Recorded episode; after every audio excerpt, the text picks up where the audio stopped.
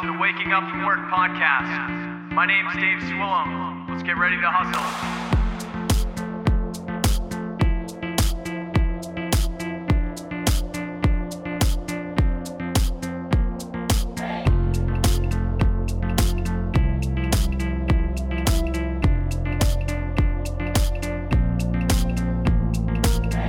Hey, and welcome back to the Waking Up From Work podcast. This is your host, Dave Swillum, and you are listening to episode 17 today. I am stoked on having you back with me right now. We're talking to Craig Holland Illustrations today. And so Craig and I went to high school together a long while back. People, I'm getting old. That's becoming more and more in the rearview mirror. But I didn't know him too much back in the day. He actually found my podcast and hit me up a couple weeks ago, and I didn't know any of the stuff that he was up to. And when I found out, I was really pumped about it. So he obviously does illustrations, and he actually has a comic book that's like a coloring comic book. It's called Color Me Reggie, and it's getting a lot of hype right now. And one thing that I definitely wanted to hit with Craig was crowdfunding. So I know we talked a little bit about it with Garin Game Studios, talking to Nate Moore about him getting prepared for a Kickstarter, but I really wanted to talk to Craig because he went full blown through a Kickstarter, succeeded, got what he needed, and then launched this comic book. So I really wanted to get that information to bring that back to you guys so you can find out how you can do a Kickstarter, be successful, and use that to kickstart your business. So we went through that. We got a lot of info on that to give to you. And we also hit criticism and kind of how we take feedback and how we talk about feedback as artists when we're monetizing art. So lots of goodies in here. I hope everyone's having an awesome day. Check it out. Hey. Hey. Hi. I always say hey after that. Hey. I took it over for you because you forgot. Hey, right, it's me, Ryan. We've got Rye Guy here. What's up? We've got Craig Holland Illustrations here. Hey, how goes it? Welcome. Joining me. Dude, we're not going to have much longer in this house. Oh, I know. I'm very excited. We'll probably get one more episode in this house, and then we're going to be on the fly, dude. We'll probably be in my apartment where I'm at and whatever. I'm going to be back to Evil Devil, right? Ooh. So it's going to be a special episode then. Yeah. Oh, wow. This means it's going to be special. Mm. Oh, I feel honored. You should, dude. So this is episode, I think, 17 right now. Oh. I think. We've got Craig Holland Illustrations, which is Craig Holland, the person. Mm-hmm. And basically, we went to high school with Craig. Mm-hmm. And we all went to high school together. And it's funny because, like, I knew everyone here, but, like, no one really was connected. No, between all really. Us. Like, I had some more classes with you, maybe. But Yeah, I think we had, like, hell class together. I can't remember what I think we had more classes in middle school, Ryan. Like, mm-hmm. I think that's might have been what happened. Yeah. So I look back, I'm like, I remember you, Dave and I had health, and then I'm like, I don't know if I had class with him after, but it's like one of those things where you look back, it's like, oh, like we had like that one random class together, you know what I mean? Mm-hmm. Right. That's all it really takes. Pretty much. So basically, Craig somehow caught wind of the podcast and reached out to me, and when I saw what he was doing, I definitely wanted to get him on here and talk about what he's up to. So, and it was cool because even I had known about what he was up to like way before that. Since we had all kind of known each other from school and like being in the area and like running into people. You knew he was drawing? I had no idea, dude. I literally had no idea. Because I would see it on Facebook and I was like, oh, that's cool as hell. Like, look at this person doing his damn thing. And then... Yeah, I remember that. We were just talking about it. I, you know, saw like we see each other at your day job. Hey, what are you up to? You know, working here, but and then doing this. You're doing this thing and you're like, okay, cool. That's what I want to hear about. Right? I know. Do you ever have to do that? Like, do you ever have that conversation? I just avoid people that I know that I'm going to know. Like, they're like, what do you do right now? And you're like, oh, I work here, but this is what I give a shit about, even though I don't do it like as much, you know? It's like, hey, what are you up to? And then nothing because I'm not even in that position. Thing. Yeah. Like when I got out of college, I used to work, you know, like work retail at a few other places. And I had that response from like, oh, I'm at this retail job, but I'm doing this on the side. At least the job I have, I work a day job now too, but I actually kind of tolerate it to some degree because it's kind of in the, it's a t-shirt company. So it's kind of like I'm in that environment. So I'm like, hey, I work at a t-shirt company, but I also do art. So it's like, you know, I'm like, people will like put it together and they'll still be like, well, those things are affiliated. It's like people who don't know as much about it are just going to be like, that's affiliated. Yeah. Right? Yeah, it's like to some degree, like there's some like connection there. Even though like people, they're all aware and they're like very supportive of it. Cause like my art department, they're very supportive. Like we talk art all the time. Like I have an artist who like they do proofs and stuff. And he's just like randomly he goes, do you know about this artist? And I'm like, yeah. And we just talk for a good 20 minutes. And like, we just go back and forth. Like you should check out this comic and this artist. And it's like, oh, yeah, we just missed break. We should probably go back to work now. We've been down here for 35 minutes. We should probably head back to work. Right. It's like our boss is just standing there like, just, hey. I'm like, oh, we missed break, didn't we? Mm-hmm. Yeah, our bad. So before, because I'll ramble off. Yeah. Do you want to run us and the listeners through like what have you been up to? What are you doing and where are you going essentially with the illustrations in life, basically? Yeah. So kind of like a brief, like what I have done, kind of where I'm. Yeah. What's C. Holland Art? So I graduated college in 2014 from the New Hampshire Institute of Art. I had a BFA in illustration, and kind of like right out of the gate, one of the first things I got was an editorial piece for New Hampshire Magazine. Nice. Like right before I graduated, I was going to go for an internship, but he's like, he found out I wasn't a student, so he's like, oh, I can't offer you an internship, but I can pay you. I'm like, all right. I'll take that. I'll take money. I'll take one for the team, you know. And kind of what I've been doing ever since I graduated, I do kind of like on the side where I kind of like found out a schedule. So I kind of like do it part-time where like I focus like 15 to 20 hours on that, where I've done illustration pieces, like interior. I just finished another cover last week for Motif Magazine in Rhode Island. Nice. I self-publish my own coloring comic book. I do conventions multiple times throughout the year. I do commissions, like I do like pet commissions and stuff like that. I've done stuff here and there throughout over the years, and there's some things I forget I've done, like, oh yeah, I did this for like this piece for someone once, or right. It's just funny. Like I look like mostly it's just like, oh, like I did, like I was going through my portfolio, like, oh, I forgot I drew this for this person. Or like I was thinking like what I did for New Hampshire Magazine. Like I did maybe 6 pieces over the course of a couple of years. And I'm like, oh, I forgot I did that. Or I forgot I did this. Or it's just, I always try to keep busy. And what I'm doing right now is, like I've had work in like in galleries too, like 100 Market Street Gallery in Portsmouth. Sick. Damn. There's a couple.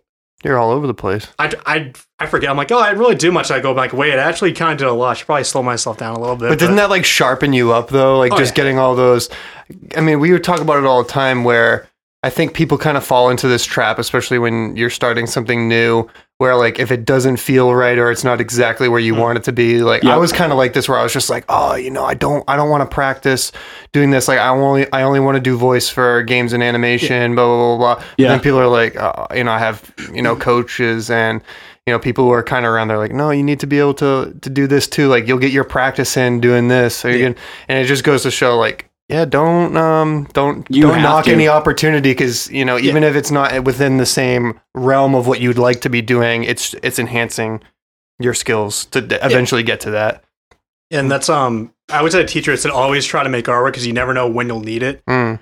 Like because like if like there's a gallery, like I can think of 2 examples recently where early in the year I got a piece into it was Ralph Baer Day in Manchester, which if you don't know who Ralph Baer is, he was somebody from Germany. He was a video game designer from like way back in the 70s, 80s. He created Simon. I think he created like the very first, one of the first video game consoles, The Magnavox Odyssey. And he lived a lot of his life in New Hampshire. So there was like a show like, hey, give us your video game art. And well, I was like, oh, like I have like 3 like video game fan art pieces that I have. I can probably submit to this. But then I'm working on a comic right now where I'm like, it has to do with video games. So I'm thinking like, do I want to submit fan art or do I want to do this? So like my point is kind of like, you never know, like another one, like it's kind of the same people, like, oh, like we have a Star Wars thing coming up, like submit your Star Wars pieces. And I'm like, oh crap, I don't think I have any Star Wars pieces and I don't have time to do any. And then randomly I'm driving home and I'm like, it really sucks, I have nothing for this. And I'm like, wait, I did like a bunch of portraits, I submitted Tops once, and I'm like, oh, I can use some of these for that. So like it's one of those like I don't have to make digging artwork. Back into the archive. Yeah, digging back to the archive. You never know what's gonna come up where it's like, oh pff, no problem. Like I just submit that. Or like same thing for like writing music for like I do predominantly like audio editing and tracking. So like I don't have like my downtime, but like a lot of my friends, they're instead of doing like the audio like processing portion, they're writing music. They're writing it for film commercials, for licensing, for anything, right? And that's the same way where like those friends of mine, they will have a schedule where they're like from 5 a.m. till 8 or something, I write music. Even if I think it sucks ass that day, I'm writing music no matter what it is. Mm-hmm. And then they just archive that shit. And then someone's like, hey, I need this for this surf commercial. I need like this vibe. And they're like, actually, I wrote that like 3 years ago. And it's perfect. Is it kind of like the same vibe where you're like, I've got to do art no matter what. I've got to illustrate no matter what. Yeah. So I'm keeping sharp. And I'm going to build up a bank of stuff that, like, at some point, it's just going to pop out. It's not going to go. It's all timeless to some degree. Mm. Yeah, and that way you're always drawing too. Like the way I look at it is like I remember when I was in college. It's like I wouldn't draw for a while, and it's like, oh, like how do I do this? And it's like if I'm keep doing it, like that. Like I just did an illustration for a magazine last week. It was like, all right, like I just go right through the motions. I get a sketch over to him. I get feedback. I review or I fix a few things. I put in a line art, then I put a color. So it's like, I don't have to guess anything. I can just go like, I'm just going through the motions. I don't have to think about it. I just like, okay, like, how do I fix this? How do I, like, I don't have to worry about the process. I just like the end result. That's all I have to remember. Yeah, you're putting processes in place to make it so you can move quicker on your feet. Yeah. It's really smart. It's more efficient. Cause like there are times where like I do like, I used to do watercolor a lot and every once in a while, like, oh, how do I do this? It's like the process kind of hinders the experience. So I'm like, I'm so out of practice. I'm like, but when I work like, you know, digitally, I'm like, all right, I can just put on music and just go right into it. To crush it. Yeah, I can just like put on like Spotify, just go full ham for a couple hours and not even think about it. So, dude, like obviously like when you hit me up and you started showing me your stuff, then I jumped into like really take a look at everything you're up to. It's really good, by the way. Thank you. I appreciate it. And there's a lot of stuff on there that I'm into. Like there's just so like it's all superheroes and all like I love it. Tell me how, like, is it Color Me Reggie? Is that the one where you did a Kickstarter? Yeah, that was the one I put on Kickstarter. It's, I put that on Kickstarter in 2017. So the premise of it is, it's a coloring comic book.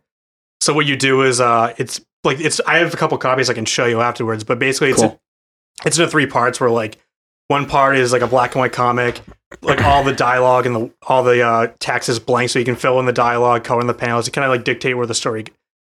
I mean, kind of, you can like jazz it up. You can like do whatever you want with it. Mm-hmm. Another part is like random characters I made. Like, oh hey, black and white characters, do whatever you want with it.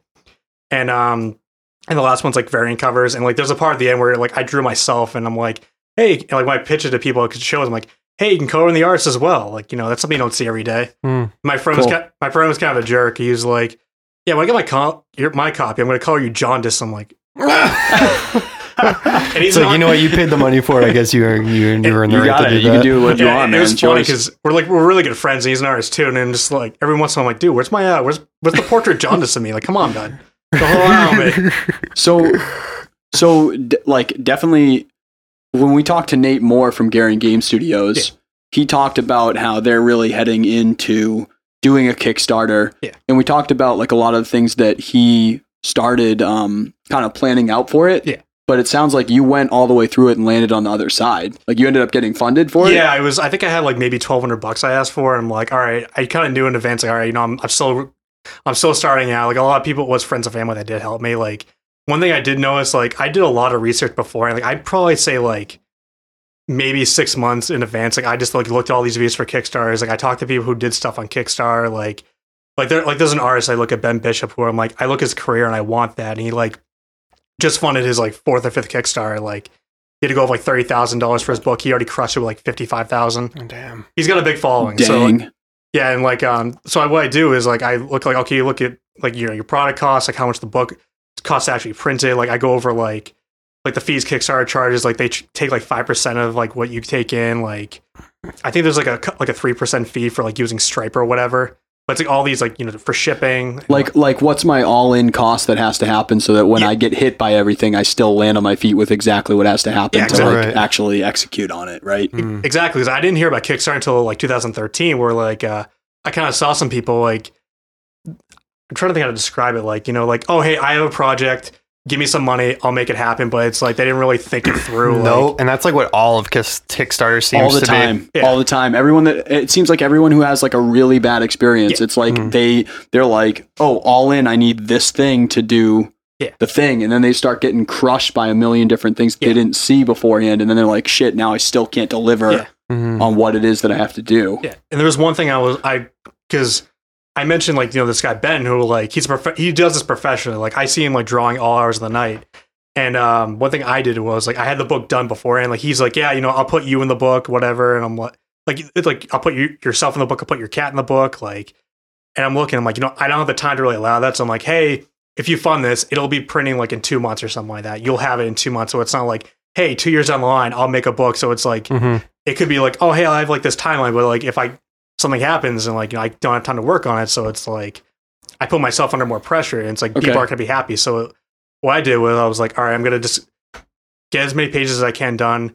Okay, it's done. I put it on, like, I do all the video. Like, it took me like probably a couple weeks to like put all that together, like the descriptions, the costing, and like the video and stuff like that. So it was like a little bit of a process. I had people who like looked it over too, like, hey, is this good? Like, oh, would you change this? Or like, would I, you know, I mean, I got their feedback, you know, would you offer like more stuff? Like, would you offer like stickers or something as an add on too, or stuff like that? So like, I got feedback, hey, you should add this as a reward or something like that.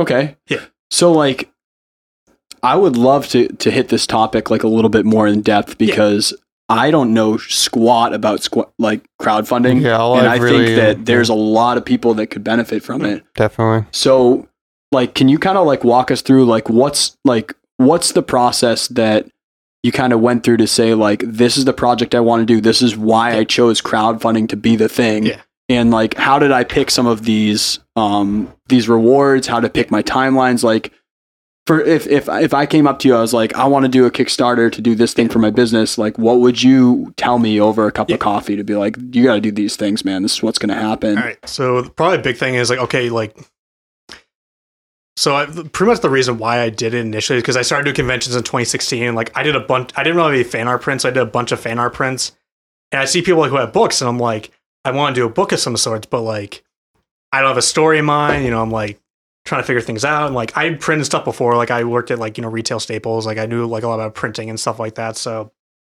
like, I knew about paperweights and all that. And I actually did it for my senior thesis. I did a comic, and I actually like printed something for that.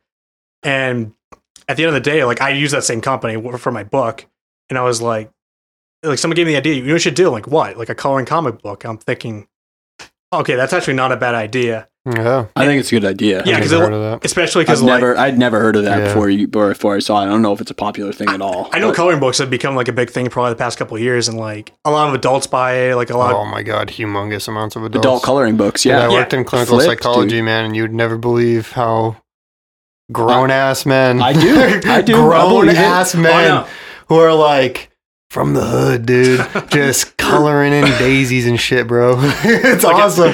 It's therapeutic, man. People like that stuff. Yeah, like, that's what I'm thinking, like, okay, like, this applies to everybody, because it's, like, I know it's not just kids anymore. Like, I remember, I think I were in high school, I saw kids do color books, but they were, like, kiddie, but, like, by the time I got into college, they got, like, a little more, like you said, like, the daisies, like, for people, like, with dealing with stress and anxiety, and, like, okay, you know what? That's actually like a good idea. So like, I'm like, that's actually like not a half bad idea. It's like the non-artistic person's art. Yeah. You just like, color in the lines. It's very therapeutic. That's what I do. I just pretend I'm an artist when I color in the lines. I know. Same here. Dave feels good about me. Tells me I'm doing a good job. Yeah, I do. I'll put stickers on it. Always. A little star every day, dude. Oh, look at look every at you, podcast buddy. They say, yeah, Ryan does the show notes now, so if they suck, you better let him know. But like every time he does the show notes, I take a gold star and I put it right on and I go, perfect, dude. And then great job, Sailor. Yeah. That's awesome. It's great. Sorry, man. No worries. I was going to say, but yeah, at the end of the day, like I'm like, all right, I want to do this. And I kind of like did some research. Okay, what kind of book would I want? Like, I want something that's a little bit sturdier. Like, I look at the page counts. Like, there's certain page counts you have to have. And I'm like, okay, like, what's the minimum? Like, how many do I need to order to like fulfill? And so it was one of those things where I kind of like dug deeper. Like, okay, I want like what kind of paper would I use? So it was like every step of the way, I'm like, what would I use? What would I use? And like I saw these videos. Like, okay, what you want to do is like have like a I'm trying to think of kind of paper, like something that's not glossy. Like it's very like a matte paper, so you just. And very thin, so you don't have to worry about like it's sheening or if you close it, it's gonna bleed or anything like that. So many layers. Oh yeah, it's just one of those like there's a certain number of pages. Like it's pretty much like everything has to be in increments of four. So like a book of 4 pages, a book of 8, because it's basically one sheet of paper they fold over, so it's like 4 pages. So everyone, I think, when they're prepping for a project or like they have an idea, like that person and you that like work out that idea, you're like, that's a fucking awesome idea. Yeah.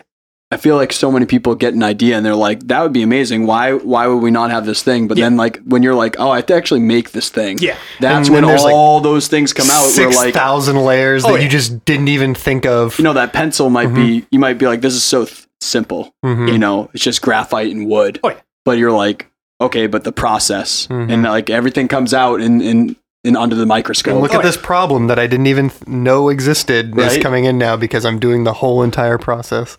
Yeah. And it was funny because I, for my day job, like I work for a t-shirt company and like a lot of that's the same where it's like, you know, printing a t-shirt, it's not like as easy as people think, you know, like to find like a t-shirt, a cotton blend, a poly blend, like is it for running? Is it for like more like a formal event? It's just a giveaway t-shirt. And like, it's like you have to look at like what your cost is, your application price. And it's kind of like I use that math and applied it to that. Like, okay. Transferable skills. Yeah, exactly. Like it's very, it's awesome. It's literally a job where like so much of bit like math, profit margins in business. I just apply it to that. So I'm like, all right. So like, I want to, what's a good number to print? Like, okay, I wanted to initially print like 200 copies. I ended up printing 175 and I got a call like, hey, I want to print like, I don't know, like 200 copies, 24 pages, black and white. How much would it cost? And they kind of gave me like a shipping estimate. Like, okay, this is how much like my raw cost is. And like, then I have to figure out like what the shipping cost is, like the production time. So it's like one thing after another. So I'm like, okay, like I get a little bit more every day. So I'm like, I have to think like, all right, if I want to make some money on this, like how much should I mark this up? And like, how much do I need to like fund to actually like make that goal? And like, and like, I looked at other Kickstarters, like, okay, you offer rewards, like rewards I offer were like, what did I offer? I'm trying to remember. I think like one was a t-shirt. Higher price ones were like commissions were like, hey, I'll draw a black and white commission for you. I'll draw like a fully colored commission for you, which I'm surprised nobody jumped on that. So I'm like, but I did a lot of like, oh, like for like $15, you'll get like a quick sketch with your book or something like that. Sure. I'm trying to remember if I offer stickers or not. I offered something like, oh, it's been a while. So like, I'll look at like, oh wait, I had offered this too. But like other Kickstarters I offered, I saw like the one for Ben Bishop. He did like, hey, if you pay enough, I can like put you in the book, a picture of you in the book. Yeah. Or like, a big one, he's like, oh, because there are cats in his book. Like, oh, I'll put your cat in the book too. That was always a popular one. So like, it's like, it's also trying to incentivize people too. Like, okay, if you get this, you get all this extra stuff too. Like, it's not just like, hey, give me money. I'll just give you a copy of the book. You get like stickers, you get a drawing, you get like special prints. And I offer prints. That's the other thing I offered. But like, it gives people a reason. Like some Kickstarters I funded where it's like, hey, you get a copy of my book, but you also get like bookmarks and other stuff like that. So it's like, what's exclusive about it. What is incentivizing me to be like one of the people that's, because it's besides just supporting you. It's super communal. Yeah. It's super like you're in the game, you're in there when you're funding it. So it's like, you're a part of it. And then, and offering those incentives is like, get you involved basically. And another one I offered, I forgot, was put your name in the book. If you put like this dollar amount, your name's in the book. So like, that's another incentive. Like, hey, I proudly like helped this guy or something like that. And I got people's permission before I put in like, hey, do you want your name in the book? Is it spelled correctly? You know, or is it a certain name you want to go by or something? Can you imagine donating just having your name spelled wrong in it? I know. That's what like, damn, I came so close. I mean, there's some people I knew obviously, but there's others I was like David Swillum. They always do Sullivan actually. Really? Like, I can see that. People say Sullivan or they say like Swilliam, and I'm like, bro. No, there's an S for Swilliam. I can see Swilliam. Come on, man. I can see Swilliam. Sullivan, dude. Yeah, for real? I can see Sullivan. There are zero V's in my last name. Zero. Yeah, but there's the two L's. There's a W though, which looks like two V's next to each other when you read it too fast. It's just reading. I think like just reading. If you look at it quick, it's like, okay, I see like something like two L's, and like, all right, I can kind of see Sullivan. But I used to miss my wrestling matches in high school because people would say David Sullivan on Mat 5 at this time, and I'd be straight chilling, dude. And then they'd be like, all right, David Sullivan's fucking out of the match, out of the David entire Sullivan tournament. Forfeits. Damn it. Like, dude, I've been sitting here in gym shorts for 6 hours eating granola bars. I'm playing this fucking thing. I'm going to win. Oh my God. That was real life for me, dude. You're just chilling, staring forward. I get called, my name is... I'm chilling, listening to Slipknot somewhere under the bleachers. Oh my God. And some guy's like, oh, sick, forfeit. All right, let's go. Damn it. It's like, what? No, not again. I'm never going to states like this. Yeah. Oh my God. That's my life, man. It can be, that's a swollen life. No, I mean, people get my name, they call me Chris. Like, I remember one kid, I get Chris, like, I got Fred before once. It was hilarious. Fred? Yeah, like, it's when I worked retail in high school. There's this kid who, like, probably a little bit further than where you were. He goes, hey, what's your name? I'm like, he said his name, and I'm like, hey, man, I'm Craig. He goes, Fred? And I had a name tag on. I'm like, what? It's like, yeah, we're not going to be fucking friends. I was like, okay, you're just putting this on a Rocky Stone already. Mm. It's like, yeah, I already don't like you, and I just met you 3 seconds ago. Oh, my God. I can see your true colors quickly, sir. That's hilarious. All right, so you get the idea. Yeah. You decide, how did you decide how many copies? Like, how did you decide the dollar amount, $1,200? I know you said did you factored in some of these fees. Yeah. Did you have like an interest? Like how much, like, did you generate like a bunch of, like, did people know that it was coming out and you kind of generated a little hype before? I think it was, more of a, I kind of like looked like, all right, I want to spend my dollar amount was being like, okay, probably $1,000 to $1,500. Like, okay, what can I get within that range?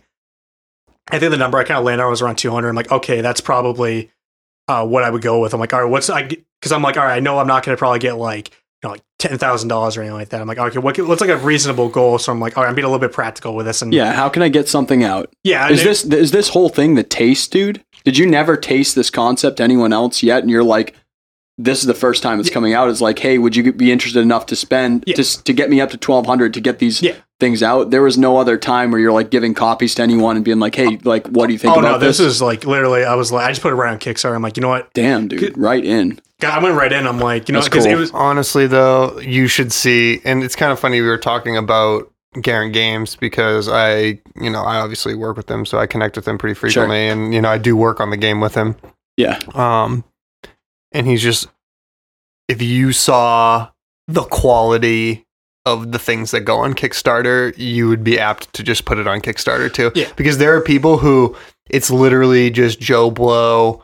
Oh, I have an idea for something, I think I would like $1,000. I have zero plan or heading or any ideas whatsoever. I have no prototype. I don't even have a timeline for you. I don't even know if this thing's going to come to fruition. So people spew shit on there, huh? Yeah, exactly. Oh, yeah. And then listen to this. They get money. People give them loads of money. Wasn't there one once where like somebody, I want to make potato salad, and they got like $100,000 for it? Yeah, that did happen. That was the internet, dude. There's a Kickstarter I listened to called the Completely Unnecessary Podcast, where like every once in a blue moon they'll talk about a Kickstarter project or like an Indiegogo, or there's like one guy who goes, I'm gonna make a better Star Wars game than EA could do, and I'm like, I believe that. And I'm like, it's not even like a game. You don't really have to do anything to do that. Yeah. Well, yeah, it was more like a guy in his house, like, kind of cheap, pretty much. It was just just a guy in his house. I will do this, I promise. I'll make it more awesome. Trust me.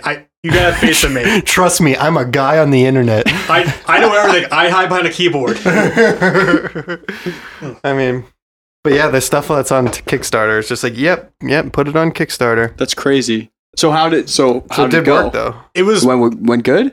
Yeah, it was like usually I read a lot of things online, like when not to post, will it be like a good time of the month to post, and like when people say like, you know, it usually starts off kind of high, like the first week.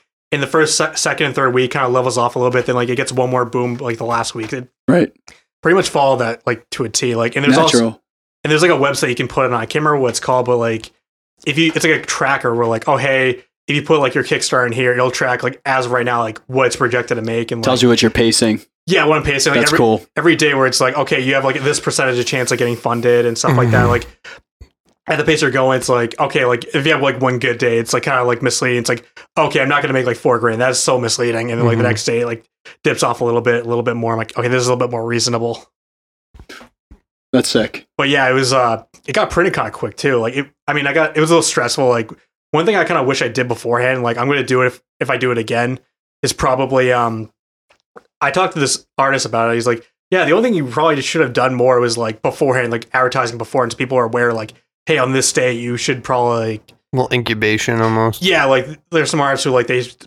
Like, there's an artist who just finished... Coming soon, like, this is going to happen, yeah, basically. Yeah, like, on, like, X day, like, boom, this is going to go live. Make sure you, like, mark your calendar, have money for it, or, like, within that month period. Ramp it up. And the good thing about Kickstarter is they don't charge you until it's got funded. So it's like a...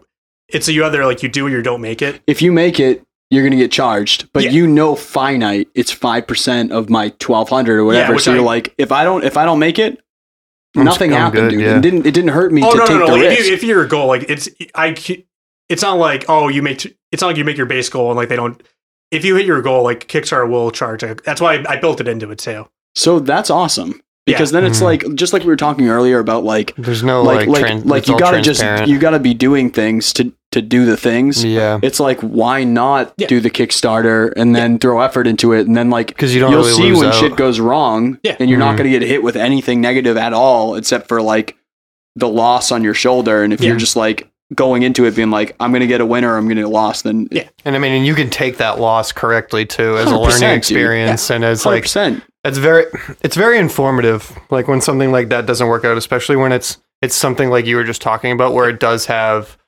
like finite statistics and like numbers that go along with it. It's just like you can become extremely informed from something like that. And it's like it's a concept that I think people would benefit, especially coming at, you know, cell phone stuff. It's you need to learn how to fail correctly and like become informed by your failure, because you know you really only fail when you stop. Yeah, like failing is just like you give up and the journey doesn't happen anymore. Yeah, you failed. Yeah, there's so many experiences where I'm like, I learned from this. Like in college, like, oh, I didn't do this right, but I learned from it. It kind of made me better for it. Like it's all about constructive criticism and just be like, oh yeah, like oh, I did this wrong, or like I didn't like take my time to like do this properly. So like I learned from that and I apply that going forward. That's awesome. Can we talk about criticism? Oh yeah, because I feel like this is an important one, especially coming from you, because you're an artist, and specifically because I know this because I do voice work, and it's like it's a very critique oriented thing that you do. What do you look for when you're asking somebody for actual criticism? Because I know that you've been there, and I know for a fact that you've been there, where it's just like, hey man, you know, I really like your opinion on this. Oh, it just looks great. Yeah. It's like, fucking nice, dude. You really helped me there. So it goes like both ways. Yeah. Because you want real coal for the fire, right? Like you want some things that you can use, which is why you're asking it, right? So like, yeah, if you get like it's great. Mm-hmm. Then you're like, that wasn't super helpful. Or at least, why is it great? Yeah, exactly. Why is it great? Mm-hmm. It's great because this, this, and this. I think it's great, man. Mm-hmm. That's different than it's great. It's great. Mm-hmm. And then you're like, you're not paying attention. But then on the flip side of it too, though, because it's like, you're illustrating, you're voice actor, I'm audio. Mm-hmm. All of it's fucking subjective. Yeah. Like, it's all subjective. So, I mean, there's finite things in like everything that we do, right? Where it's like, that's a yes or no. If I distort a mic, yes or no. Does that fit? It's pretty much a yes or no, but it's like, I don't know, like digital distortion, or without going too far into it, it's like digital distortion is usually just like a yes or no. It's like, if you did that, it's probably fucking wrong, you know? But it's like, when you're asking about a mix, my perspective is different than the artist's perspective. Mm. So we will disagree on things all the time. Yep. It has to be the same with you guys when you're like, you're throwing your illustration past a client, or you're throwing the voice acting past a client. Mm. And then that middle ground of like, when they disagree and you're like, I don't think that. That's like collab. To make it bad, right? So like, what do you look for? Like, what do you consider to be like a good constructive criticism on like, you know, artwork of your caliber? So when I was in college, like we did like a lot of like, so the process in college, like where I went to is like every step of the way, like if you did thumbnail sketches, like, okay, put them on the wall, we'll get you feedback. Like when it got to like sketches and like finals, it was like everybody put their piece on the wall, or like if it was digital and we have it up on a screen. People are like, oh, what do you think works well about this? What don't you think works well about this? And I'll admit that, like, I was like a good student, but like my skills like took me a long time to develop. Like, I don't think I really matured until 2016. Like, I maybe like towards the end of my senior year in college, I like kind of got a hang of like what I was doing. But like, there are a lot of times where it's like, oh, you know what, this color palette really doesn't work. You know, like there's offering constructive criticism, and then there's just being like a jerk. Mm. So like, so one example, like I can think of two examples, like, you know. Like, you know, I think you're doing, like, I had a teacher who, like, he saw my portfolio, like, after I graduated, like, I really got along with him. He just, like, took a few looks at my pieces, and he goes, you know, you're doing really good things with color. You know, I knocked back the texture a little bit, and I'm like, all right, that's all I need to know. Perfect. Awesome. It was, like, he's very, like, a straight, like, people were, like, when he first started, like, he's, like, oh, he's very critical. I'm, like, well, he's, like, one of my favorite teachers, because, like, I learned so much from him. Like, I learned, like, it was just straight to the point where it's, like, you know what, this is working well. Stop doing this, or, like, work on drawing hands, or work on color. It's the way it's voiced, too. Yeah, it's all that's about, half the battle. Yeah, it's how you present it, where it's like, I learned, like, okay, this is all I'm doing well. You know, I'm a little, it's kind of sucks. My piece got a little bit, it's not as good as I thought it was, but you know what? I learned from that. I can make it better. I'll use this going forward. Yeah. Where, like, not constructive criticism is, like, one example where, like, it was my senior year, and, like, it was like one of the last pieces it was one of the last classes I had. It was like probably the last few weeks before I graduated. And like, this kid was like, really, it was the same teacher. It was like, okay, you know, like he picked a random, like, hey, you look at this person's piece on the wall. And he was just not into it. Like he had to critique my piece. He's like, oh yeah, like this, like the moon, like there's a moon. And he's like, what about it? Like, it looks kind of amateurish. And I was even the teacher was like, really amateurish? Like he just got kind of pissed. Great, like, great word choice. Well, good on your teacher too. And it was a second where he's like, really? I was like, okay, he's on my side. I like this guy. Mm-hmm. It was just stuff like that. Where like, okay, you're just kind of being inconsiderate. Well, I think there was another one, maybe my freshman year where, and like I said, like I did this throughout like 4 years. You put a piece on the wall, like at the end of the day, you still learn a lot from it. Like if it doesn't go well, like mm-hmm. I'm trying to think, it was a master copy where like, it was a color theory class where we had to like, I'm trying to remember. It was a master copy of a painting. We had to do like, one had to be stippling, one had to be like broken color, which is kind of like stippling. And then like, I can't remember what the other two had to be, but like, it was an impressionist painting. So it's very loose. And like the teacher goes, oh, what do you think about Craig's? And like this random person goes, oh, the face is messed up. I'm like, fucking douchebag. It's the way you say it, dude. Yeah, it's how you present it, like because like if I throw a mix at someone, like I say, all right, like can I get some mix revisions on this? Like what do you think about this mix? There's a difference saying like there's a difference between being like, hey, kick drum needs to come down a little bit, you know, the reverb's a little heavy on this, you know, it sounds a little bassy or whatever they use for verbiage to be like descriptive of what it is that's an issue. When you're describing the issue at hand, I don't ever take that back. I'm like, all right, right on, dude, we got it. It's when you're like, what happened with this?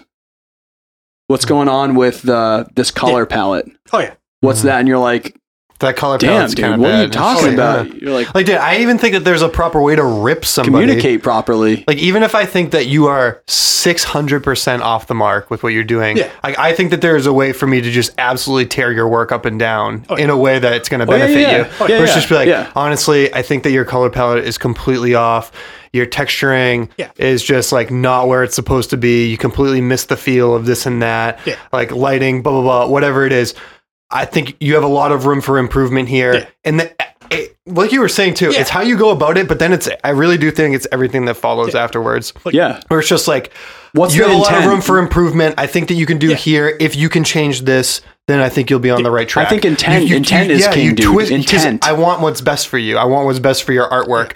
It's not on the mark right now. It's not up to its par. Right. And, you know, people need to hear that. Like I want to hear that. Yeah, dude. And anybody, don't I think anybody who's worth like, tell me the real deal here. Yeah. Like I want to get better at this. Right. I want to do this professionally. Like, but what's the intent? Yeah. What's the intent? If it's the moon is amateurish, the intent is I want to bullshit this assignment. Oh yeah. Right. That's the intent. But if the intent is like, hey, the color palette's not right. There's also nothing productive that comes out. Then, then you're like, right on, dude. Like you're saying negative things about something because you're trying to make me elevate to the next level and level up. Because there's nothing productive about that. Oh, it looks amateurish. Okay.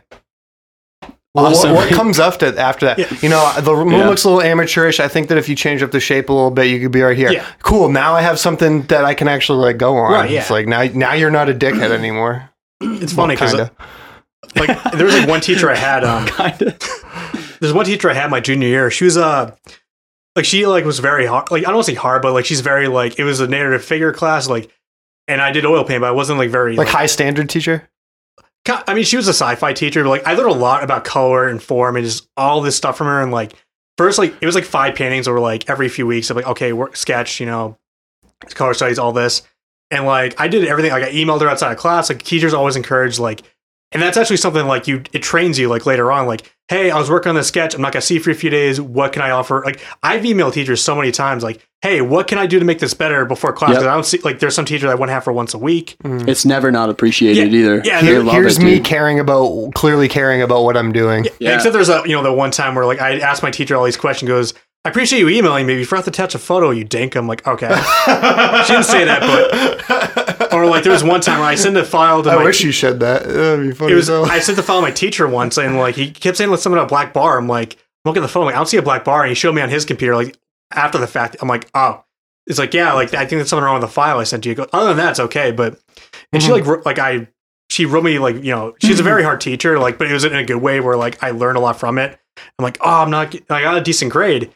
And, like, the chair of illustration at the time, like, I was waiting outside my dorm because the way my school worked, it was like there was classes in the dorm I was in, like up the higher levels.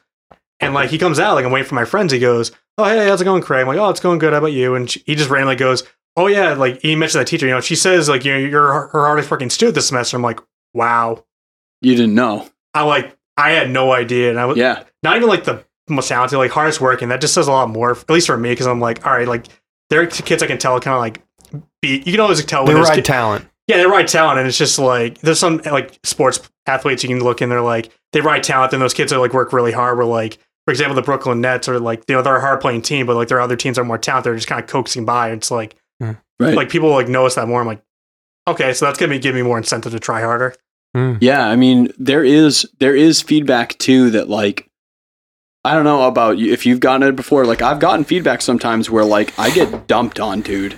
And it has helped me, but I think it's only helped me because of my mindset and my character. You definitely have to be like you have to be ready to but you have to at least for me, like if it's the wrong person, then it can literally it's like when it gets to that feedback point, it can go two ways, and it literally depends on the person that you're giving it to. Yeah.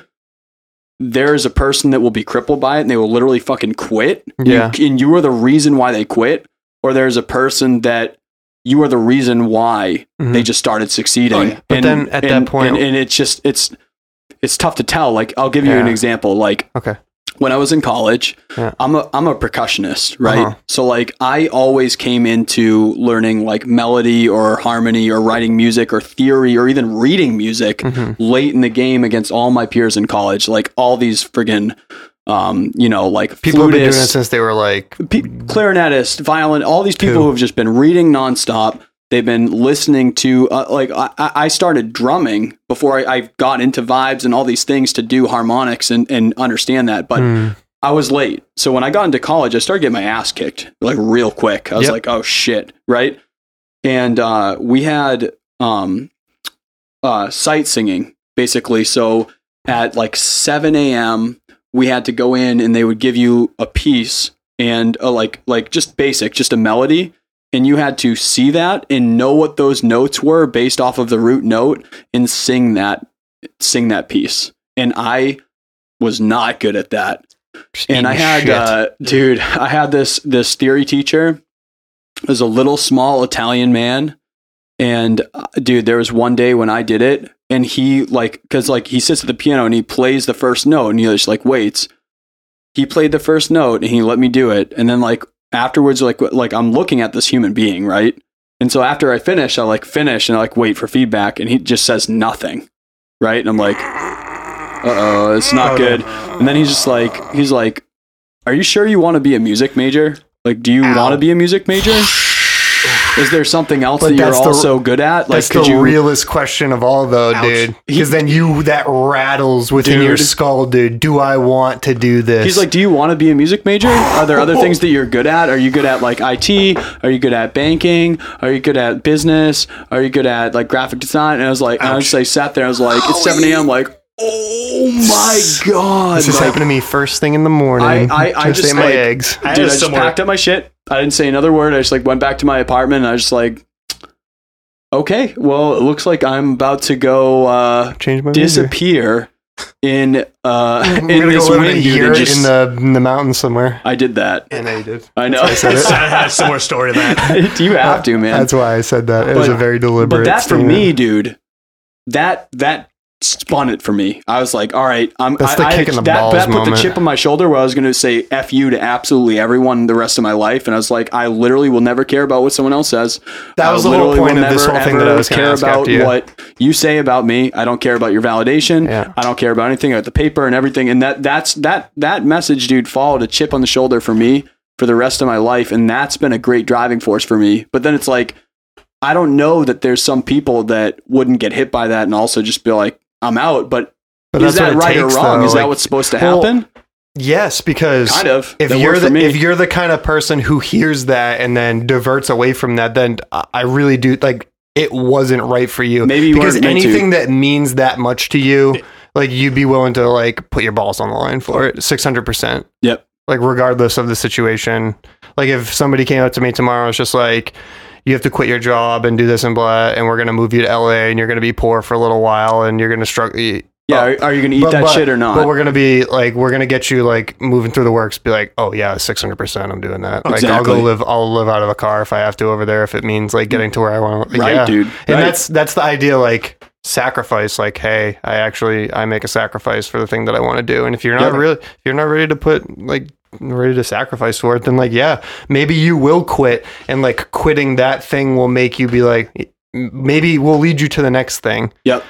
And but you know that's like the put up or shut up moment.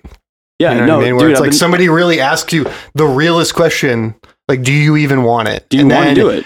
Like a lot of people don't ask themselves that question before they do anything. Like, oh, you know, I want to do photography, or I just want to, I want to go to school for this, and then one day. You're just like, I mean, dude, we've talked about it on the podcast where I'm just like, I'll be recording or I'll be not recording. I'm just be like, why the fuck am I doing this? What am I doing with myself? And you kind of have this crazy existential moment. You're questioning your entire life. I've been thinking about it a lot lately, dude, with this move and everything. Like, obviously, like I'm doing like a lot of these moves right now are to support like Meg with what she's trying to do, right? But it's like, I love this house that I'm in. I don't want to leave here. I would love to sit in this house and have that pool out back and like hang out and just chill. Yeah. But I don't want to not do what I want to do. Got goals. And I need overhead down, right? So it's like, are you willing to eat shit every day so that you can have steak for the rest of your life? Right? Or will you eat shit for one day, give up, and then just eat shit for the rest of your life? Yeah, slowly. It's basically a decision. Do you want to eat shit for every day of your life, or do you want to eat shit for 3, 6, 10 years and then eat steak for the rest of your life? It's literally a decision that you have to make. Definitely. Nuts, dude. Damn. Crazy. What was your situation that was kind of like that? So there's two stories I want to bring up. One is kind of similar to Dave, and then one where I'm like, I think this is actually kind of worth it. So, ooh, that's what you like to hear, the positive spin. So this is obviously you got a positive spin. It's one of those things where the second story is like, okay, all these things kind of fell into place, and I'm like, this is definitely, I think it's worth it. So the story I'm going to bring up, kind of similar to Dave's, was I think my junior year, where like I bought a tablet, like a drawing tablet, and like it was my digital one class, and the teacher, he was only there for one semester. He wasn't really that great. Like he thought like there's a lot of reasons, and he had kind of like a coach mentality, like hey, either show up or like just. Like try to keep up kind of pace, and like that's not something you really want to do, like nurturing like talent like that. Yeah. And like I remember we did like a digital painting for the first like self-portrait, and like, you know, a lot of people didn't understand. I didn't get a good feel for it. The next semester I got the hang of it much better, but it was like pretty much like dropping someone in the middle of the pond and kind of like having them swim. And he like kind of went through the pieces, and like he opened each Photoshop file on the projector, and he goes, they're all laughing before they got to my piece, and like he pulls on my piece and he goes, wow, this doesn't look finished. And I'm like, fuck. Oh, yeah. In his offense, it's the butthole clencher. Like, it was finished. And he's like, you know, like going all these reasons. I'm like, in his defense, like it was a crappy piece. I will be objective. I'm like, okay, that thing I drew was terrible. There you go. But it was a whole semester of just like, I had such a grudge against this guy, and like, just came to fruition, all of it at once. And like, there's another one where like, I really questioned like, what the hell am I? And as a junior, I'm like, what am I doing here? Like, we did draw like, and that was a semester where like I didn't really sleep because I had so much like studio work and class work, and like I just wasn't sleeping. I was like pretty much if I was in class, I was always doing homework or drawing. Good practice, dude. It's one of those things where like it's the same semester I had that narrative figure teacher, so I was like, it's what like I thought after the fact, like, okay, I'm gonna get so much better after this, but like I work digitally, but like I have trouble drawing on the computer like from scratch. I can scan a drawing in. But like there was one time like we do like a wraparound for a character, like draw him from like multiple angles, and he's like, and I'm like trying to not make eye contact. He would like walk around, talk to everybody, and I was like one of the last people he talked to. And he's like, "Oh, let me sit in your desk, look at your drawing." He was an animator. He's like, he drew like goes, "Oh, like what do you, Craig? At the end of the day, what do you want to do? Like with illustration, like I want to do comic books." And he goes, he just looked at me like with like this look, like you needed so much more practice with the figure, like you need and. I hadn't slept and like all this stuff, and I was like, just not the state of mind that you want to hear that in. It was like 8:30 in the morning. No. It was like 8:30 in the morning class. It was probably like 10:30 at this point. Now, he just goes, "Yeah, man, like you need a lot more practice with the figure." And I'm like, and it was like I said, like I was just so tired. I work off a photo reference a lot, so I didn't really have the reference I wanted. No. And I was like, you know what, screw it. I'm gonna like wait after class, get the reference I want, and go from there. And I was like. I was so bitter about that. And like, damn. And like I said, he wasn't there the next semester, but I was just like, every time like I have a bad piece, I think about that. I'm like, ooh, I'm going to show this guy. Like, so you did take that, like, that was the attitude that you took with it. It was just like, oh, I'm going to show this guy that, like, I don't, like, I mean, I'm going to be able to work on my figure stuff and I'm going to blow it out of the water kind of type deal. It was like, I'm like, you know, like, he gave me crap about, like, you know, my piece was, it was like a full on painting. It wasn't like, well, I do a line work now. It was like a full on, like, form and everything. And like, and I feel like I'm a quick learner. Like, if I get the hang of something, I can pick it up relatively quickly. Mm-hmm. I can show you two self-portraits today. One, like, you know, the first semester, then one the next semester. I had a better grasp of it for the next semester. But it's one of those, like, ooh, I'm going to make him eat those words. And like I said, he was only there for one semester. I love that, dude. That's like the best driving force. It really is. And like I heard a story about like Michael Jordan, how like his driving force was like when he was in high school and like he saw his name. What? Because I always heard this story, but I kind of want to, you know, when you hear stories and it's like, I want to look into this further where like they don't give you all the details. Like people say he was cut from his high school team, but it was like, he didn't make varsity, but he made JV. Even when he like grew up, he's like, yeah, I'm like, I think about that every day where like I wasn't on that list. Like that just grinds my gears every day.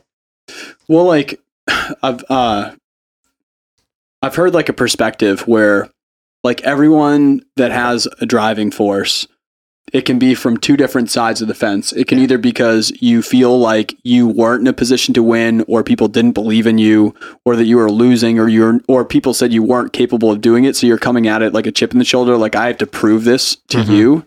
And so I can shit on you. Like, so I can give it back to you and be like, I've got it. Like, you don't know, bitch. Or they're coming from a place of pure abundance where they feel that the perspective is they were given that. Mm-hmm. And they're like, I need to prove to people that I can do this without any help. Like, that's not the reason I'm doing this. I wasn't given this money, or I wasn't given this thing. And my driving force is to show you that I'm able to do it, and not just by your own autonomy. Exactly. Yeah. So there can be two different ways about it. Definitely. Yeah, so like, let me just get out of here a little bit and look for the future right here. Yeah. So like, what does the future of the illustration stuff that you're doing? Like, it looks like the Color Me Reggie stuff went over really well. Yeah. Like, you crushed your first Kickstarter, which is really cool to see, because you're kind of like going in there blind. Like, what's the future look like of monetization? What's the future look like of making this? You know, you have an LLC, you're going for it. What's it look like? So like, my plan's going forward. So I'm working on another book right now. It has nothing to do with that character. So like, I don't know if I mentioned on the podcast or not, like, I'm working on a comic book about video games, and like, it's like a full on story. It's not like a coloring book, where like, that's my next goal, where like, I think by 2021, because I'm like still sort of I'm about 25% done with it.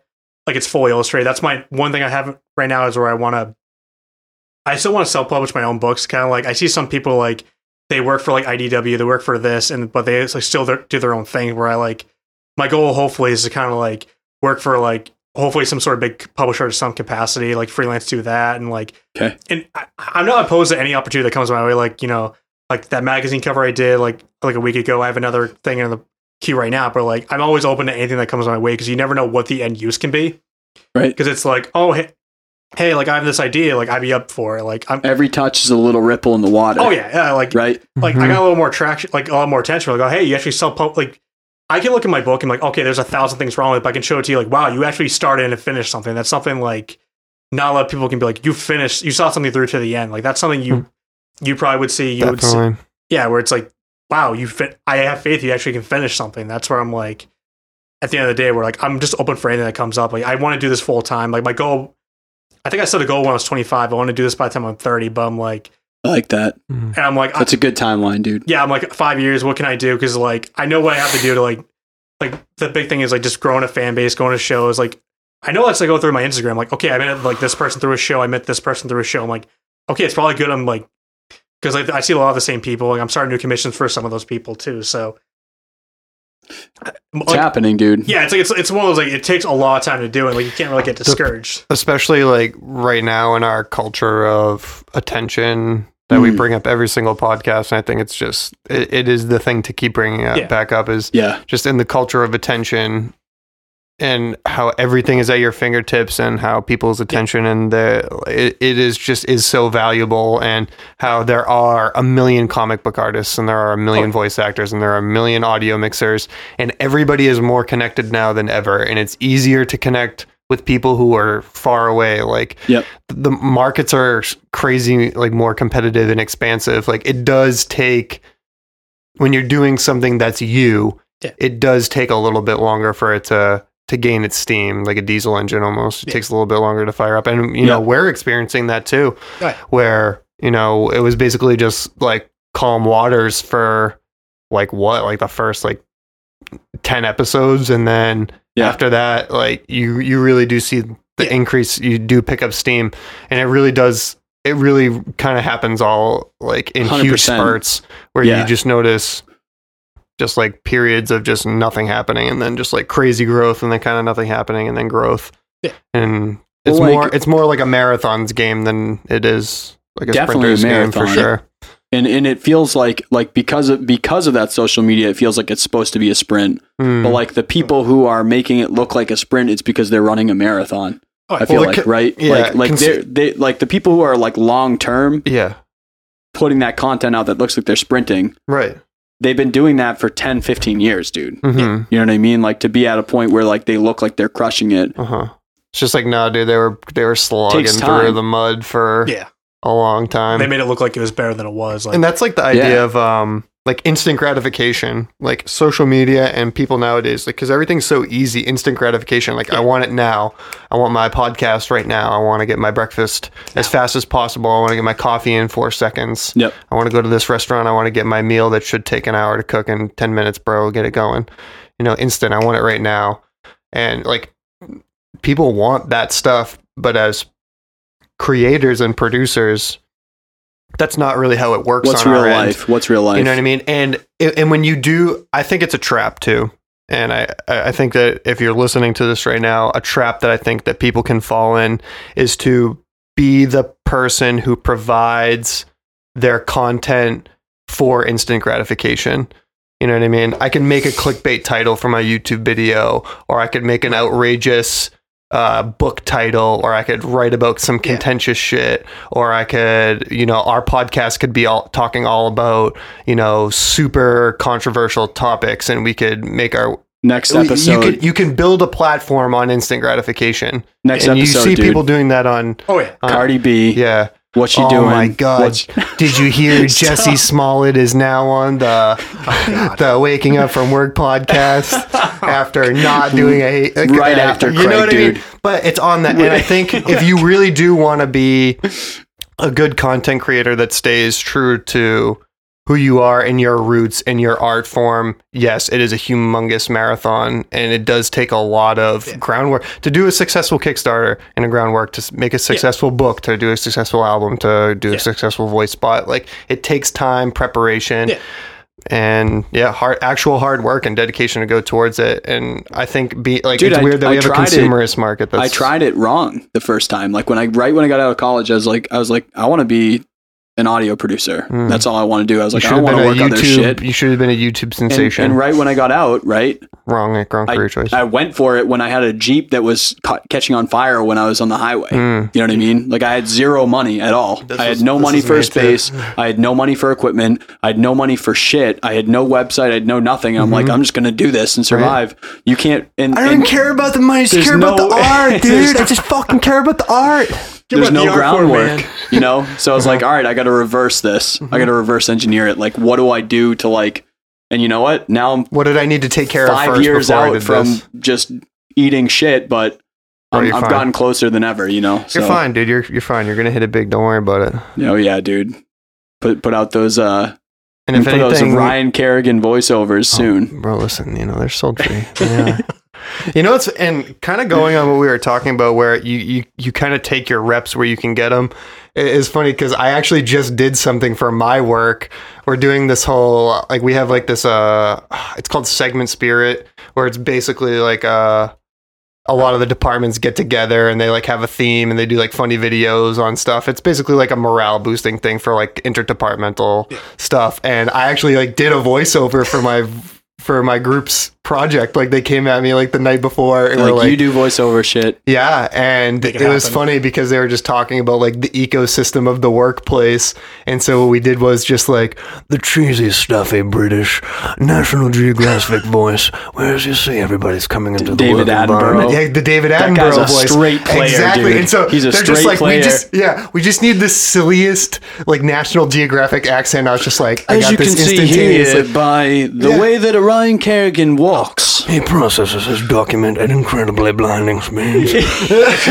And that's basically what I did. Like, I was like, I'm not getting paid for this. He's falling asleep, dude, and he's just like mumbling on what a description is. What was that? He just wakes himself up, but it, like, yeah, I'm not getting paid for that. Like, I probably wouldn't even put that on a reel. Like, I wouldn't. But it's so funny, like, that was just a way for me to practice doing like what it is that I'm doing, and it's just.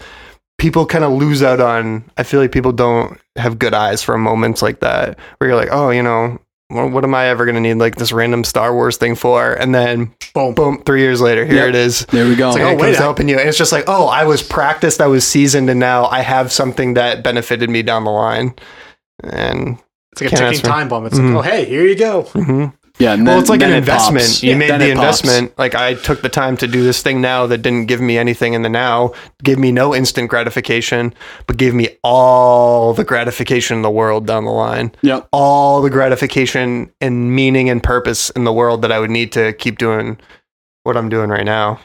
So that's way cooler. So I don't know. It was pretty cool that you were talking about how I don't know how this is going to benefit me. And I'm sitting there, and it was funny because I did a late night and I got home wicked late and I recorded it, and they needed the audio edited too. So I ended up editing the audio that I wasn't even super good at doing because I have you and what the fuck do I need to do it for? And it ended up being like midnight. I'm like, I'm going back into that office in like 6 hours and I'm gassed, but this was fun.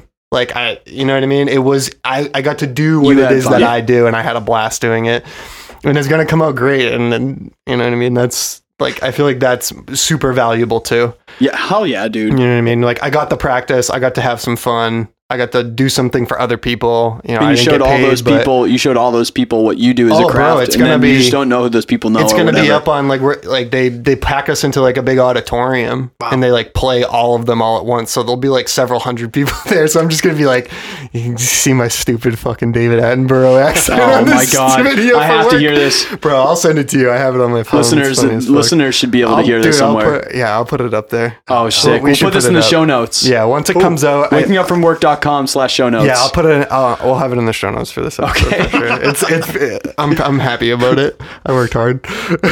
All right, dude. Cap it out. Oh, let's cap it out. Okay. Cap it out.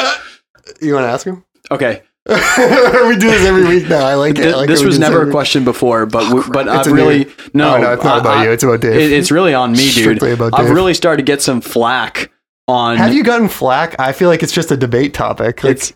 No, I've gotten people assaulted you. I've gotten light flack. I'm not bleeding out. Okay. I'm still walking around, but I've got light flack. Uh-huh. Okay, have you ever heard the term? Like, is like you're trying to shut something down, close it out, like end things for the night, right? Wrap it up.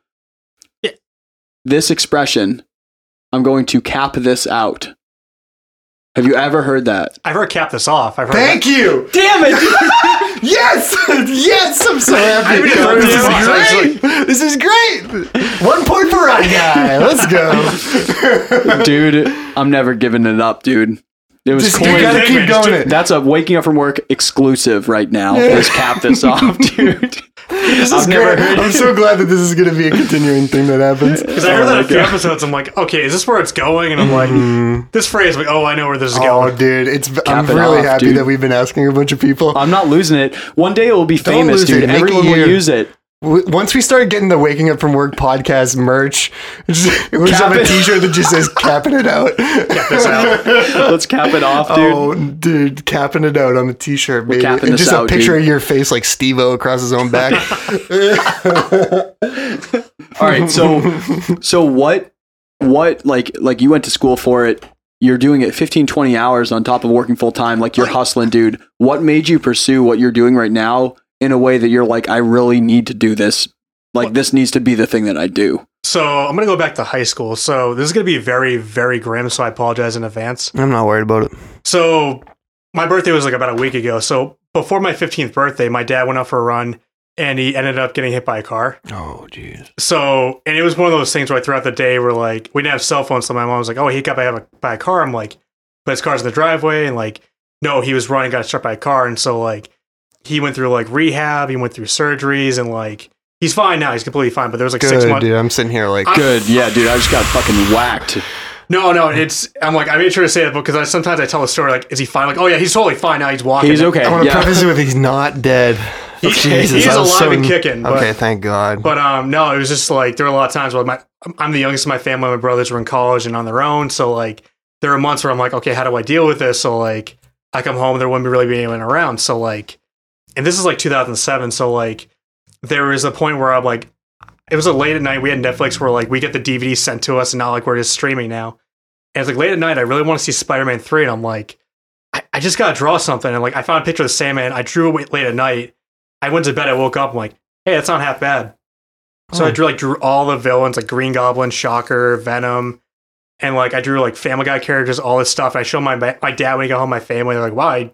I mean, I always kind of drew when I was growing up, but like, I really didn't like, did to that capacity, and I'm like, I look back, they're all terrible, but you know, start somewhere. Yeah, it's one of those things where I'm like, it just felt so good. Like I felt calmer. Like I tried working out, I tried doing yard work, and like focusing on school more. Like nothing made me feel better, and like that made me feel so much better. Like just like I felt mentally, like not even physically, but like mentally at ease. Mm-hmm.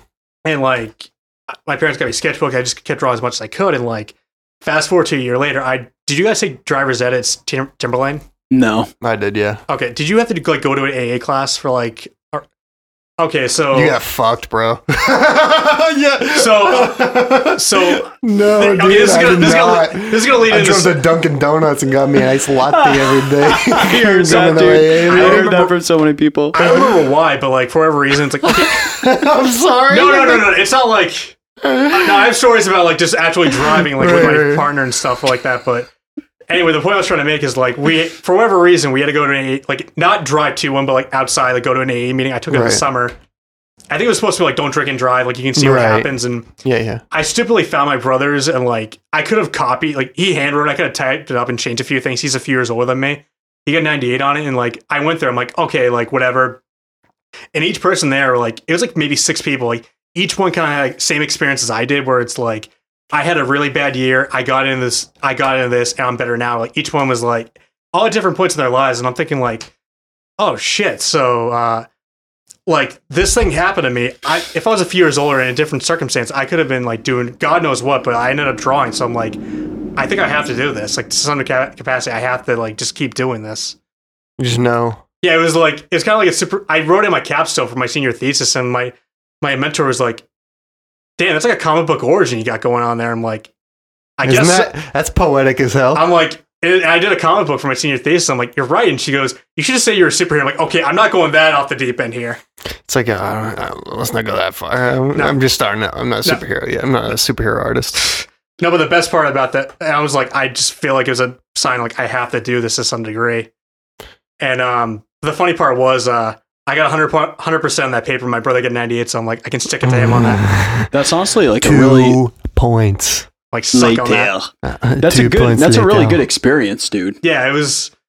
That's a raw experience, man. That's a very good. That's honestly like a really valuable experience to do. Like I told like close friends, but I'm like I felt like this is probably the platform to share. I'm like that explains why I'm like drawing so much. I'm like I don't want to compare myself. Fucking meant something to you, dude. Yeah, like I kind of someone described Stephen King in a way where he's like, I just have to put this out. Like I don't care what it is, I just have to put it out. Like I feel that sometimes when I draw, I'm like I have to somehow just get this out. Like, bro, when I'm muttering crazy ass voices to myself or characters that I like am amped about doing or that I'm thinking of that I'm in my head and I'm just like walking down the hallway and people see me talking to myself like a crazy person. Yeah, I have to do that. Yeah. I have to do that. I know. I get it. I have to look like a psychopath. Yeah. It doesn't work. Like you just gotta do it. Yeah, do you, man? It feels right. But then I go home and I do it behind a microphone. It's way less crazy. Right. You know, when people see you muttering to yourself walking down the hallway, it's just so suspect. Sorry for anybody who works with me and sees me doing that. Hi. I'm not crazy. I'm just creative. Our Instagram live. No, I'm definitely crazy. Creatively crazy, though. Yeah. That's the best kind of crazy. That's all part of it. Has to be. All right. So, on that note, so what is the best idea, like throughout the illustration process, what's the best idea you feel like you've come up with for it? I can do like a 1A, 1B. So like maybe like not so much like, oh, I just draw art where I'm like, okay, I want to like make it kind of like a, I don't want to say a job where like, okay, I dedicate this much time to it. Every day I dedicate like this much time. Like, okay, like I get home from work, hour and a half, 2 hours, I ink this, or hour and a half, 2 hours, I work on this color. So like I spend time, like I kind of organize myself where it's like, okay, I dedicate like this to like invoicing, looking for, talking to people, like, and like kind of make myself more organized. That's probably the best idea I had where I'm like, okay, how can I like, I think that's a very good advice, dude. Yeah, where it's like, I had an artist who kind of pointed out, like, it's more than just drawing. Like, because he did, like I said, he's the guy that did like $55,000 in Kickstarter, where like, there's days where I ship, there are days where I get invoices, there are days where like, I have to do like, so pretty much it's not organized. Yeah, it's like you're in a business, it's like, you're the CEO, you're the accounting person, you're the customer service guy. Renaissance man. Yeah, pretty much. You have to be. Yeah, you have to kind of like learn everything. You have to be great at everything, but to get to like learn like, hey, I have to, you know, like one day, like I have to make sure people pay on time. Like I can't move forward without people paying me or something like that. Or like, I can't like, if I don't respond to people in a week, they're going to get pissed off at me. So like, I had to make sure I get back to people quickly. And then, or like, if I can't give them an answer, like, hey, I'll get you an answer. Like I'm in the middle of something right now. Let me get to you back in the next day or two or something like that. 100%, dude. You can't like in this day and age, like with the expectations that have changed because of technology, because people know, dude, that you're not sending a letter through snail mail and you're not like making a smoke signal, that if you didn't answer within 24 hours, like even if you're busy as shit, to just be like, hey, I'm busy as shit. I will answer you in 3 days or whatever. Yeah, they expect like that. The expectations are different. And, and if you're not playing that game, like you're not in the game, dude. Yeah. Or like the illustration I just did where I'm like this guy, he had like a quick turn. It was like a week where I'm like, come on, really? That's not anything fast. But he's like, he had a long email. Can you get it done for this day? Like a huge email. And I respond with, I'm your guy. I'll send you sketches tonight. And I'm got it. Yeah. Like, got it. Like, don't worry about it. Like, okay, cool. And like, or like, oh, can you give me this feedback? Okay. I'll get it to you tomorrow. Or I'll get you the final illustration. Cause then they know. Yeah. Like they, or it sets the expectation. Something my boss, his name is Ken. Like something he says to me, like, 3 words, set the expectation. Like you want to set the expectation from the start. Like, yes. Like you don't want to like set yourself up and then like, oh, I can't meet this. It's like, or there are times where like extenuating circumstances happen. I don't want to go into it, but it's like, okay, I'm going to get you this done by Wednesday. It's Monday or Sunday or whatever. And I get done that day. It's like, okay, he met my goal. Or if I get done a day sooner, like, wow, he got done sooner than that. Like I don't have to worry about like, and that gives them time too. Like, hey, can you maybe change this or do something a little bit different? Right. Where it's like, you know what? Not that makes it even more valuable. Yeah, it's like, oh, no, it's like, yeah, like we got it done, but maybe we can make this a tiny bit better. Like we can add stuff to it. It's like, exactly. You don't have to worry about it. Like you didn't get it in last minute and has no ability to be revised or made better or have any collaboration with the client. Yeah, I was always a kid. Like if a paper was due, like I get it done like a week before. Like, hey, teach, can you look this over? Fuck, bro, you are way better than me. I'm just like, I'm passing that shit in at 11:59, man. Unless there are times where it's like, I didn't have the time for it. It's like, whatever, but I'm like, I was always someone like I needed, like, I want to make, like, I don't give a crap, like what their expectation, like my standard and their standard is different. Like, oh, hey, it's good for me. Like I could have done this and this, but if you're happy with it, like that's, or I could do something a little bit different or they have a different view on it. So I'm like, set the expectation and make sure like, if you go, if you meet it, like, okay, you met it, but if you go above it, it's like, oh, hey, I might keep this guy around for like something else happens, you know? Definitely. You have to like over communicate basically. Over communicate is like, you will never hurt someone by over communicating. Oh, yeah. They just know exactly where you're at. You're like Like my day job, like I like, hey, I got an order and like I sent the artwork to the art department on this day. I put that in the notes and like I go production for. They're like, oh crap, he's back again. But they joke about it, but I'm like, I rather they know, have a heads up, or it's like yeah, get your shit organized. So let's take like flip side of that. Like in the process so far, like what's like the worst thing that you've done? Like what's like a mistake that like you made and you were like, hey, I learned something from it, but like I that would sucked. Tell the next illustrator, I'd be like, don't fucking do that. That sucked.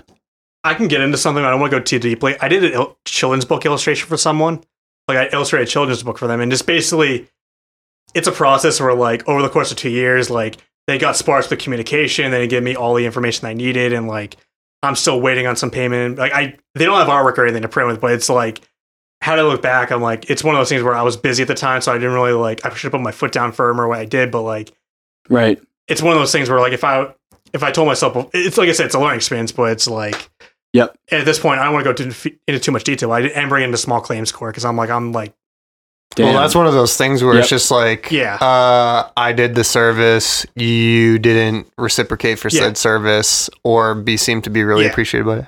Hello. Like the example I'll give is like, I met this person in like June, and like he gave me a manuscript by September. He's like, I want this done by like Christmas, but which if he wants it done by Christmas, it has to be done in November. So I have like a 2-month window to get this all done. Right. Like in real life. Yeah. And it's so like, I'm working a full-time job. I'm doing conventions. I'm like, I'm doing my own thing. I'm like, and I kind of told him on the phone, like, hey, I can get this done maybe by January at the earliest if I just go for it. And he's like, all right. And then like, I saw on Facebook, he posted like, hey, act now. You can get it for Christmas. At this point, all I had were like maybe thumbnails. Oh, dude, that guy fucked you so bad. And I'm like, I called him out on it. I'm like, hey, but our conversation goes, I'm just generating buzz. I'm like, that's a different buzz than I know. Buzz is just like, hey, keep your eyes out for this new thing that could be happening soon. Not you point, can get this shit for Christmas. Like he said Christmas and you said January. January ain't Christmas, man. I would have felt more comfortable if like I was like 90% of the way done. It's like, okay, I'm 90% of the way done. Whatever, like I can get it done. But it was like at this point, like I don't finish. I just have maybe like literally like 2-minute sketches in my sketchbook. That's all I had done, and like. It was one of those moments where I'm like, all right, so he's going to rush me. So like I sent all sketches to him, like finished sketches. Here you go. And I don't hear anything from 2 weeks. And I follow up with him. Yeah, nice. Very professional. And I'm like, I'm not even like, hey, I'm working on this. But like 2 weeks go by, I'm going to reach out to him again. He goes, I'm going to keep this really short because it's a long story. I'll kind of tell you guys after if you want. But, yeah. But I'm excited to hear about it. He's like, yeah, man. Like he was asking me some stuff and I'm like, yeah, but did you get my sketches? You know, sometimes I have a problem with my email. He goes, oh, they're great. I'm like, yo, I was oh my god, and I'm like, you got my sketches 2 weeks ago and you didn't say anything. And I'm like, keep in mind, like I schedule production time, so like, okay, I lose 2 weeks. That's 2 weeks closer to Christmas, and I'm like, you could have told me that. And he's like, oh, like, but you're killing it though. I'm like, but I'm someone who like I want to. But I needed to know that. And like but the way I work is anything like, else. Here's stuff like, is this okay? I'll move forward. And it's like, but I don't want to get too far. Like, hey, can you fix something you could have fixed like 2 steps ago? It's like. Be proper communicating, people. Yeah, that's what I learned. If you're going to talk to an artist, try to communicate as much as you can. Like, if you're doing anything that involves another human being service, fucking communicate as much as you can. It helps out everybody. Right. I can plan around your plans and you can plan around my plans. Like, if I tell you to do something, it's like, if I don't tell you to do something, it's like, hey, Ron, I want you to come in and wear a blue hat. I think this, but I don't tell you this. And it's like, why'd you wear a black hat? I want you to wear a blue. Like, how do I know this? You didn't tell me. Oh, I'm sorry. I left my telepathic abilities at home today. I'm wearing a blue hat. And there are times I drop the ball where like, I'm not going to act like I'm perfect. Dave's ahead of the curve. But it's one of those things where like, at least if you tell someone, like, you know, you did your job and if someone doesn't, you got to make sure like it's a team build. It's not like, hey, I'm better than anyone else. Like if you were going to work together, like we had to like somehow like figure to work as a team. Like, Dick, do you want a good product? If so, give me all of the resources I can to give you the best product, and I will give you the best product. Yeah. Right. No, absolutely. It's just like say like I send a mix out and someone wants to give me revisions, they want to like call and talk to me. Yeah. And it's different if I send it to them and then they text me and they're calling me and I don't just respond at all for like 3 days. That's a different story if I'm like, hey, like I just sent the mix revision out, check it out, let me know what you think. Yeah. I am going on my anniversary vacation. Yeah. I'm going to go away in a yurt for 3 days. Yeah. You know what I mean? Yeah. And I say, this is why. I'm like, I have no electricity or running water. They're like, oh, that's why he's not answering because he's literally like in the middle of nowhere. Yeah. And that's why. But it's different when you're like, hey, here's the thing. And radio silence. Then especially when you're kind of like, just, you don't want people to make their own. When people make their own thoughts, it's never going to be the right thing. Especially because they could be under the gun too. And when you're in a stress situation like that, I don't think that your first initial thought is to be, it's good. Oh, you know, man, it's habitually good. Like the benefit of the doubt, although like, it's good to get in the habit of giving people the benefit of the doubt and trying to think like that. When you're like in a stress situation where you're kind of under the gun and you're waiting on somebody, you don't think like that a lot of the times. You're just like, oh, he's ghosting me. He doesn't, out on the couch, he must be having a problem.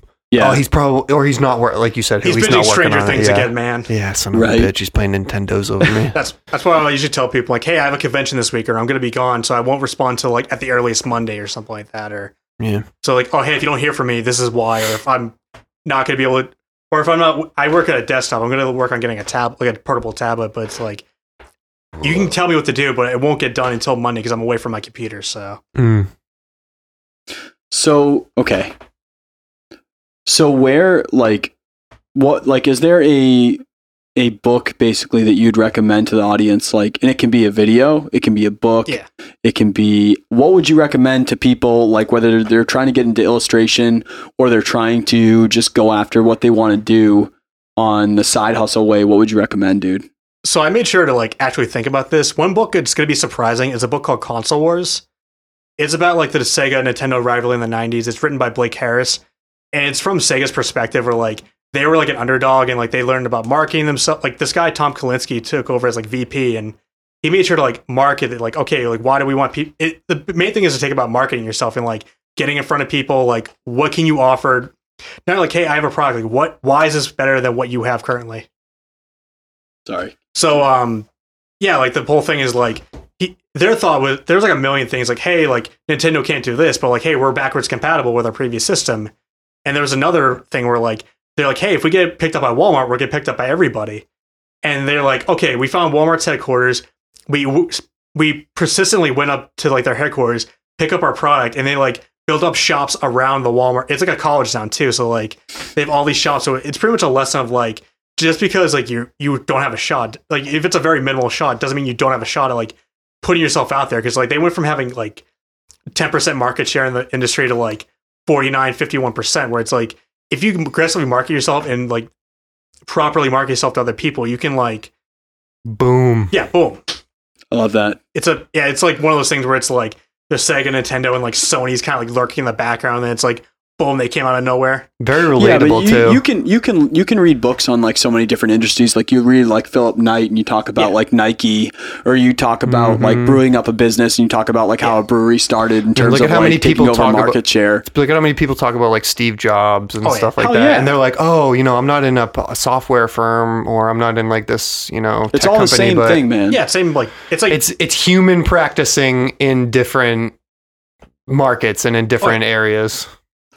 Okay, those are good, dude. I'll include those in the show notes too. Another book I read where it's kind of like a second choice. It's called Cinderella Man. Like it's based off of Jamie Braddock, who I've seen the movie, but like the book goes in a month, because I know this is like a 5-year period. They're like, hey, he was like a light heavyweight contender, then like he just kind of fell off, or like it's a book that goes very much into detail, but like it shows like his life and like Max Baer, who he fought for the championship, like all the hardships he went to. Like he broke his hand repeatedly. He kept having kids. Like it was just one of those things where like he had another mouth to feed, and it showed like Max Baer, like he just kind of rose, like became a Hollywood star, and like kind of like a guy who didn't really take it seriously, and a guy who took it very seriously, and like how like it kind of worked out in the end. It's one of those like it's like just a generally a good underdog story where it's like he like waited for his time, and like he's got jigs for a while, then all of a sudden boom, like he got the right opportunity. Like he won a fight, then he won another fight, then all of a sudden, boom, he's like going for the heavyweight champion, and that's happening. And the funny thing was, he had the hardest time gaining weight, which is kind of hilarious. Like there is like chapter where it's like he just cannot gain weight.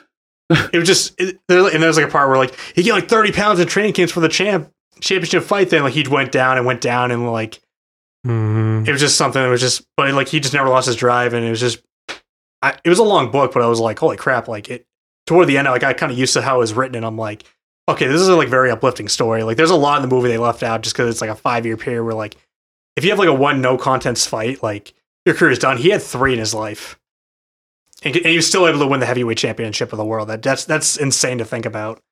Just because he kept breaking his hand, he like couldn't go any further. Right. Damn. Awesome. Yeah. Cool. So, dude, so where do people keep up with you if they want to go check out your illustrations, if they want to hire you to illustrate something? Where do they keep up with you at on social or anything? Okay. So, my website is CraigHollandIllustration.com. Facebook is Craig Holland Illustration. And then Twitter, Instagram. I do post to YouTube, but it's very infrequent. But, like, almost everything. Sick. Yeah, it's mostly just time-lapse videos, but, like, it's Holland Art, C Holland Art, so... I was smart. And I was like, "Hey, I'm going to make this consistent as much as many platforms as I can get." Yep. But hell yeah, good call. It was like I couldn't fit Craig Holland Illustration at Twitter, but I'm like, it's Holland Hard. I'm like, "Hey, I'm going to just kind of put this everywhere." I'm on Big Cartel now, so like I sell like pre-show commissions and my copies of my book now too. So same thing, Holland Art. My email is craig.a.holland@gmail.com. I really had to think about that for a second. I'm like, wait, did I forget a period or something? I do too, dude. We have so many different like. Some of them I had to tweak like a little bit because something was like, I just had to. Yeah. And it's hard to remember like everything. Yeah. Yeah. I'm like debating making like one for my art, but I'm like, but then so many people have it. So, but that's pretty much the main ways I can content. I'm very active on Instagram. So like I always actually post. It's a perfect place for an illustrator. Oh yeah. Yep. Like there's some people. Right. Like, yeah. It's very, I love it. I was against it for a while. I'm like, hey, this is kind of awesome. Gotta have it. I'm like, I love this now. This is the greatest thing ever. Do you see this filter? I'm like, yeah, I tried showing you that 2 years ago, Craig. Sick, man. So, hey, dude, thank you for coming to hang out with us. Absolutely. Yeah, thanks for having me. Thanks for having me, guys. On. I didn't think you'd like respond. I'm like, oh, he's not going to, because I heard somewhere like, oh, I had another artist. I'm like, he's not going to want me. It's like, oh yeah, come on, dude. I'm like, fucking hey. Dude, we're trying to promote as many people as we can. Anybody who's gonna come on and support and who's doing some awesome stuff that people can benefit from. Hell yeah. Yeah, dude. So awesome. So thank you everyone for hanging out with us live tonight. There are actually a lot of people hanging out. So thanks guys. Thanks guys. You guys are awesome. All right guys. So that is the end of episode 17 of the Waking Up From Work podcast. I really want to thank you guys for tuning in, listening through all the way. And I want to thank you for your engagement on live. That's actually quite a few people to come hang with us. And it's been really fun to see some of the things that you're asking to be able to bring that up to our guests and get those answered for you. So if you want to keep an eye out, we sometimes go on Facebook, sometimes on Instagram. Keep an eye on social and see which what we're going to be on when we're doing the episodes live. So you can check it out before we even air the episode and see what we're up to and see our gnarly beards. Ryan's is definitely better. So if you want to check out the show notes from this episode, go to wakingupfromwork.com/show notes.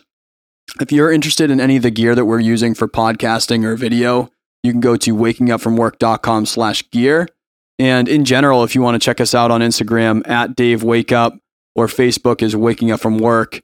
And you can check out our YouTube channel as Waking Up From Work Podcast.